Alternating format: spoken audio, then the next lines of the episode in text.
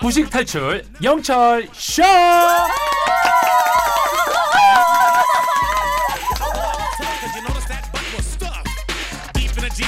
우리 모두가 무식을 탈출하는 그날 폐지될 곧단 코너죠. 수요일이니까 올림포스 이야기에 푹 빠져볼까요? 그리스 로마 신화 도장 깨기. 국내 그리스 로마 신화 연구계 마스터 서울대 인문학연구원 달려라 허니 김한 교수님 어서 오세요. 예, 안녕하세요. 그리스 로마 신화를 사랑하고 연구하고 가르치는 필로미토스 서양 고전학자 김헌입니다. 네, 필로미토스 김헌 교수님 7201번님이 헌이 교수님 막장 스토리 너무 재밌게 잘해주시네요. 꿀잼 honey잼 하셨는데 어때 이런 칭찬 조금 마음에 드시나요? 아유, 뭐 마음에 쏙 듭니다. 아 지난 시간 크로노스 크로아상 막 아, 계속 겹쳐가지고 지금 아, 예. 어 계속 지금 빠져들고 있습니다 여러분 그리스 로마 신화 도장 깨기 이제 열다섯 번째 시간 시작해야죠 예. 예, 오늘의 주제는 그 그리스 로마 신화하면 대표적인 신이죠. 제우스. 제우스가 보여주는 리더십입니다. 이 철업디 책도 많이 읽으시니까 혹시 우리나라 사람들이 즐겨 읽는 베스트셀러 마이클 샌들의 책 제목 어 혹시 아시는 거 있나요? 정의란 무엇인가 아, 그렇죠. 네 그럼요 어 아우 아, 우리 작가님이 아닌가 의심하는 이건 뭐죠 정의란 무엇인가 안 읽으셨죠 저도 안 읽었어요 읽진 않았어요 그냥 베스트셀러 정도는 다 알고 있지 않을까요 네, 그렇죠. 네. 아, 어마어마하게 많이 팔렸죠. 네. 이 마이클 샌들의 책 정의란 무엇인가는 유명한 베스트셀러인데 이 제목에 나온 정의란 무엇인가 이 질문은 음. 서양 철학사 전체를 이렇게 통틀어 보면은 그리스의 철학자였던 플라톤의 국가에 본격적으로 처음 나온다 이렇게 말할 수 있습니다. 예, 플라톤의 책은 대화 형식으로 나와서 연극 대본처럼 되어 있고 음. 그 주인공은 플라톤의 선생님이 소크라테스인데 이 작품에서 소크라테스는 정의로운 사람을 잘 그려냅니다. 네. 그 사람의 설명에 따르면 이렇습니다. 사람은 몸과 마음으로 이루어졌는데 그 중에서 마음 이걸 영혼이라고 불렀어요. 음. 근데 영혼은 이 온몸에 퍼져 있다는 거예요. 근데 이 영혼이 세 가지로 이루어졌다는 거예요. 그래서 머리 쪽에는 이성이 있고 음. 가슴 쪽에는 기계가 있고 배 속에는 욕망이 있다는 거예요. 그러니까 이성, 기계, 욕망이 음. 영혼의 세 가지 부분이라는 거죠. 근데 머리에 있는 이성이 잘 돌아가면 지혜의 미덕이 나오고 음. 가슴에 있는 기계가 제 기능을 다하면 용기를 발휘하고 그리고 배에 있는 욕망이 탐욕을 부리지 않고 성실함을 유지하려면 절제의 미덕이 필요하다 이렇게 말을 합니다.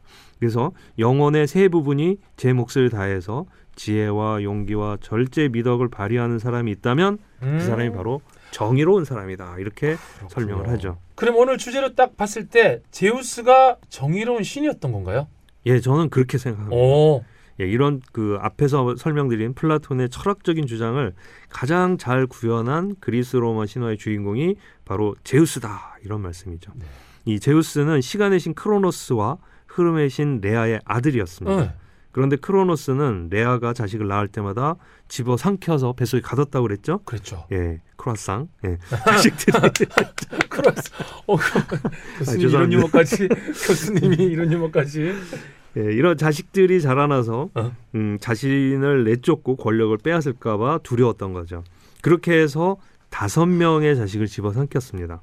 하지만 레아는 이 모습을 보고 굉장히 속이 상했겠죠. 그렇죠. 그래서 여섯 번째 아이를 가졌을 때는 이 아이만은 지키고 싶었습니다. 어. 그래서 몰래 크레타 섬에 있는 동굴에다가 이 여섯 번째 아이를 낳아서 빼돌리고 네. 대신 돌덩어리를 강보에 싸서 크로노스에게 주었습니다. 어. 크로노스는 너무나 다급했는지 이게 아이인지 돌덩어리인지 확인도 안 하고 그냥 돌덩어리를 꿀꺽 삼켜버렸습니다. 무조건 내가 그 집어 삼키니까 예. 보지도 않고. 예.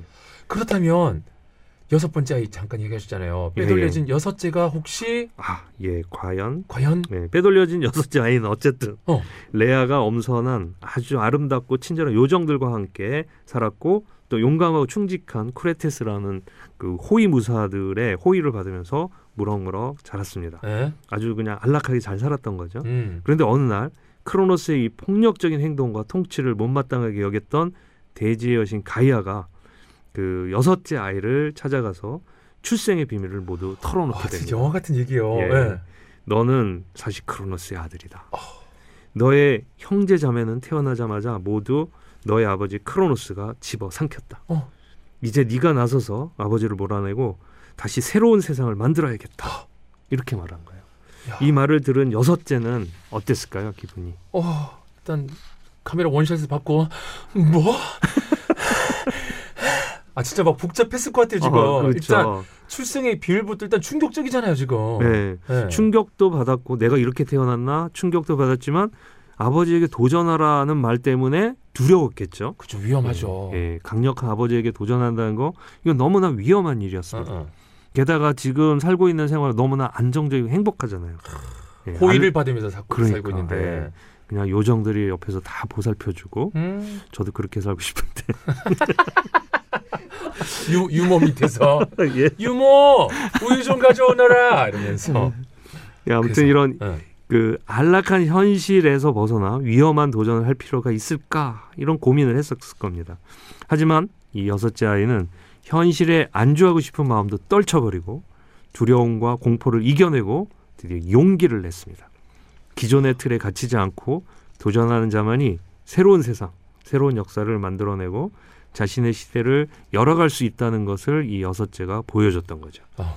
이렇게 용기의 미덕을 보여준 여섯째 아이가 바로 바로 제우스입니다. 드디어 이제 제우스 주인공 이름이 나오네요. 어, 제우스 반가워 어서 와. 철파엠은 처음이지. 네.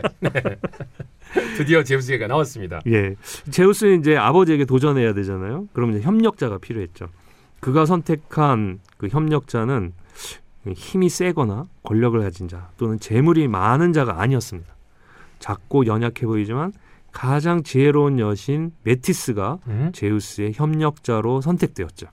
여기에서 어떻게 보면 제우스의 탁월한 선택을 볼 수 있습니다. 용기를 냈고 지혜를 구했다라는 용기와 지혜의 미덕은 제우스의 큰 힘이 되었습니다. 음. 이 제우스는 메티스랑 짜고서 모든 것을 토해내는 약을 만들어서 크로노스에게 아주 교묘하게 먹였습니다. 네? 그리고 크로노스는 그 약을 먹고 어떻게 했습니까? 제우스 전에 태어났던 다섯 형제 자매를 모두 토해냈죠. 어.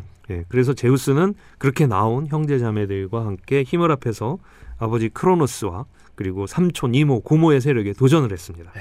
이때 힘이 좀 딸리자 다시 땅 속에 갇혀 있던 외눈 거신 삼형제, 이게 자기 삼촌들이죠. 맞아요. 예, 백손 거신 삼형제도 구해내서 자신의 연합군으로 삼아서 아버지와의 전쟁에서 마침내 승리를 거두게 됩니다. 어 드디어 이제 그다음보다 더 중요하지 않아요 지금 예. 권력을 손에 쥔 다음에 제우스는 이제 어땠습니까? 그 전쟁에서 승리하고 권력을 획득한 제우스는 이제 어떻게 해야 자신의 권력을 확고하게 유지해 나갈 수 있을지 그리고 어떻게 해야 세상을 잘 다스려 나갈 수 있을지 고민했습니다.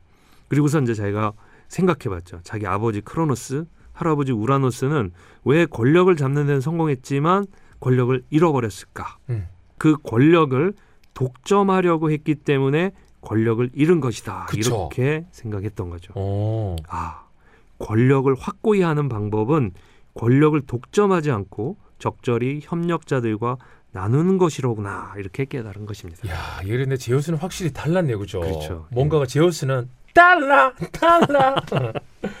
근데 사실 막상 손에 쥐면 네. 이 권력이라는 게 욕심이 생길 수 있는 거잖아요. 맞습니다. 네. 이 누구나 어떤 성취를 이뤄내면 옆에서 도와준 사람이 분명히 있음에도 불구하고 응? 그 성취를 모두 내가 한 것이다라고 생각하고 욕심을 부리기 마련이죠. 성취는 모두 자기 것이다 이렇게. 음. 아마도 제우스에게도 그런 욕심이 생겼을 겁니다.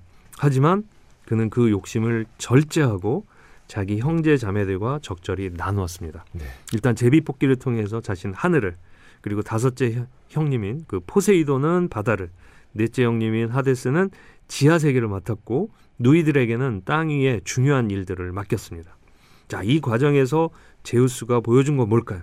바로 탐욕을 버리고 절제의 미덕을 보여줬다. 이렇게 말씀드릴 수 있죠. 네. 형제 자매에게 권력을 적절히 나눠줌으로써 정의의 미덕을 실천했다라고 볼 수도 있습니다. 음. 게다가 그는 그 제우스는 자기 자식들도 세상을 같이 다스려 나갈 협력자라고 생각해서 네. 각자의 능력과 취향에 맞는 역할과 영역을 주고 응. 권한과 자유를 맡겨서 책임을 지게 했습니다. 그 이전에 아- 크로노스나 우라노스는 다 가둬놨었잖아요. 그렇죠. 근데 제우스는 기회를 준 거죠. 이렇게 해서 올림포스 열두 신 체제가 이루어졌다라고. 볼 수 있습니다. 네. 어, 이 이야기를 쭉 보면은 플라톤이 이 제우스가 권력을 어, 획득하고 또 확립하고 확증해 나가는 과정에서 보여준 네 가지 미덕, 음. 즉 용기, 지혜, 절제, 정의를 음, 자신의 작품 국가편에서 철학적으로 다시 반성하고 정립해서 정리했던 것이 음. 아닐까 생각이 됩니다. 네, 아, 오늘도 참 메시지가 많은 시간이에요. 그리스 로마 신화 도장 깨기 함께했고요. 그럼 이제 가시기 전에 복습 퀴즈 내두실까요? 시간의 신 크로노스와 흐름의 신 레아의 여섯째 아들로서 지혜, 용기, 절제, 정의의 리더십을 보여줬던 신의 이름은 무엇일까요? 네, 보기는 제가 드릴게요. 1번 제우스, 2번 제 읍스, 읍스, I did it again. 샵2077, 짧은 문자 50원, 긴 문자 100원, 고일라는 무료입니다. 오늘 약간 얼굴 좀 빨개지네요. 지금까지 서울대 인문학 연구원 김하니 교수님이었습니다. 고맙습니다. 예, 감사합니다.